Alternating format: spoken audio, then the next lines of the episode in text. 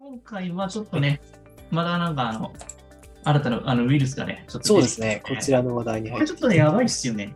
そうですね、相当猛威を振るってますよね。うん。BA.5。はいはいはい。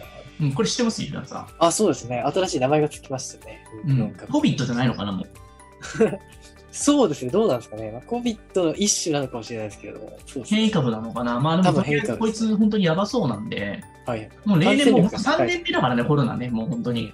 そうですね。まあ、コロナ対策は僕らもう慣れてるので、うん、オンラインで指導するとか、オンラインで受けるっていうスタンダードになってるにもかかわらず、この1年でさ、ちょっとコロナ上げみたいな感じになってて開けてないんなでり。ましたね、はい、結構これあのね、やばいね、大みん変なで気すづいてないね、コロナ上げてると思ってんで、塾を普通にやっちゃってるかそうらで。すね。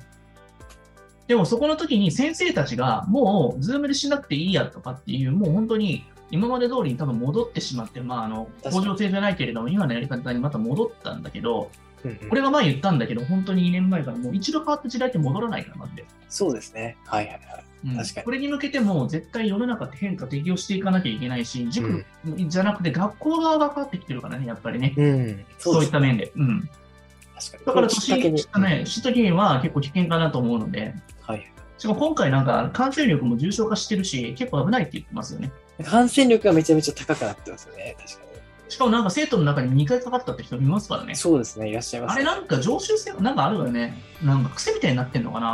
ああ、まあ、普通は免疫ができるところですけどね。そううですね。ん、だけど、ええいやまあ、めあの勉強してたら寝不足から多分夜更かしになっちゃって免疫力下がってるんだよねああでもそれはあるそかこでもしれないね、ガンとくるとまとめてくるから、確かに確かに。そう、気張ってんだけど、ちょっと緩み出した瞬間にグッてくるから、夏以降のこのなんか頑張りすぎてその反動でかかるかもしれないんで、ああ、頑張りすぎた子に逆にこうかそうかかかってからで遅くて10日間動けなくなると考えると、20日ぐらいもう回復までにエネルギーをするからそう、ですね。塾にもあんまり行けなくなっちゃこう。の6年生でこの20日動けなくなるって最悪だぜ、多分。うん。確かに。家で学習できたとしても、やっぱり、まあ、塾に行けないってなるのは結構損失ですからね。そうそうそう。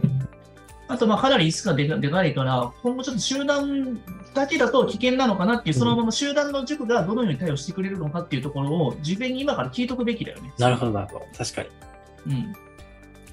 あと、夏季講習に期待している人がやはり多いので、6年生が、うんリスクに囲まれる夏の可能性は大きいのかなと思います。うん、なるほど。そうですね。その感染状況次第でどうなるかわからないっていう、そうなんですよ。。本当にね、かもしれない運転で行かなきゃいけないよ、やっうぱ。ん。皆ん。さんね、だろう運転に絶対ね、なってるん で。そうですね。うん、最近のニュース見て、本当にね、まあ、夏以降、うんえー塾だけで頼ってて危ない状態だなっていうふうに本当に感じてるので、大手塾がちゃんと塾に対応できるのか、そして、えーまあ、自分たちの勉強の中でも、塾がなかったとしても、ある程度適用できるような状態を作っておくっていうことですよね。なそるほのど。環境を整えておくってことですよね。うん。最悪の状況をやはり作っとかなきゃいけない。でも今の人たちって絶対に忘れてるから、僕がはい2年前の時は確実にこの状態をやっぱり敏感にやったちを、あの、生徒たちもお母さんたちもやっぱり必死でやっぱりその辺の予防策あをあやって、そうやでってすたけれねど。も、でも状況は今の方がひどいかもしれない から、下手 したら。確かにそうですね。山の大きさ的に明らかに多くなってそますねうなんですよ。なんかいろんなもので、結構ニュースとかであまりね、大大広になってないからあれだけれども、実はこ今の方がやばいかもしれないからね。うん確かにそうですね。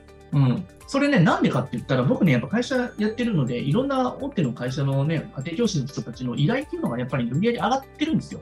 はいで。ああ、それだけ、まあ、あのご家庭の人たちも、その B5 の影響もあるんじゃないかなっていう、なるほど、なるほそうどいう。人たちも多分ね、処方箋貼って、その次の、ね、段階としてね、ちゃんとね、あのリスクヘッジを、ね、考うえてる、ん、そうですね。まあ、分散投資的にこう、いろんな手段でやってるってうこんとですね。でもやっぱ先生ってやっぱ数が限られてるから、結構この仕事結構大変なんで、やっぱ。うん。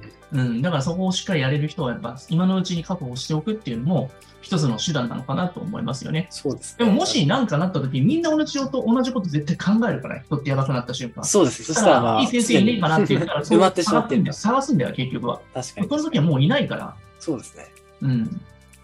じゃあ、早めに動いた方がいいってことですね。そうだね。まあ僕らもちょっともう無理かな。 結構ありキがャたパいがちょっと、そうですね。いやちょっとね、今ね、あの、キャパがね、結構 大変なんで、そうあでりすがたいね。限りなんですけれども。はい。うん。まあでも全力でそこはね、なんとかできるような仕組み化していこうかなと思いますけど、まあそれ以上に、まあ本当に体調管理っていうところが、実はこの夏はすごく大事になってくるかなと思うので、勉強をやるだけ塾に任せきりっていうのは結構危険だから、うんどっちの意味にとってもね、学力においてもだし、ああ、体調面においても危険だしかも塾も閉鎖する可能性があるからね。そうですね。依存してるまあ否めませんよね、本当に実際、閉鎖してるからね。うん、過去に。そうですあね。るあるあるからね、実際事例として。でまた今、また別かもしれないけど、冬頃になってきた時にガッとまた来るかもしれないようんうね。ん。そうなった時そうですにね学校も受験方法も変わるかもしれないし、なるほど。うん。なんかそういったところで臨機応変にうまくやってくれる学校とかを、しっかりそこでまたね、いつなんかあの、いい学校になるかもしれないし、そうですね。まあ、新しい有望株がそうそう、ユーモアが結構出るんだよね。だからそういったところで。確かにそうなんだよね。だからそういうところとかも見ておくことが大事かなと思います。だからね、今年初めての受験生のお母さんとかの人たちは多分知らないと思うから、もう本当これはね、体感した人しかわからないよね、これはね。そうですね。コロナ事件というものを、ま あ、ある種、経験したものしかわからないところがありますね。まあね、やった人しかわからないものが結構中学受験結構あるので、まあこの辺を知ってる人、肌で感じてる人と一緒にやるのが一番大事なのかなと思います。なるほど、なるほど。はい。まあこれ個人的な、まああの見解なので、まあ参考にいただけたらと思います。はい。はいじゃ。あでは、3つ目のテーマです。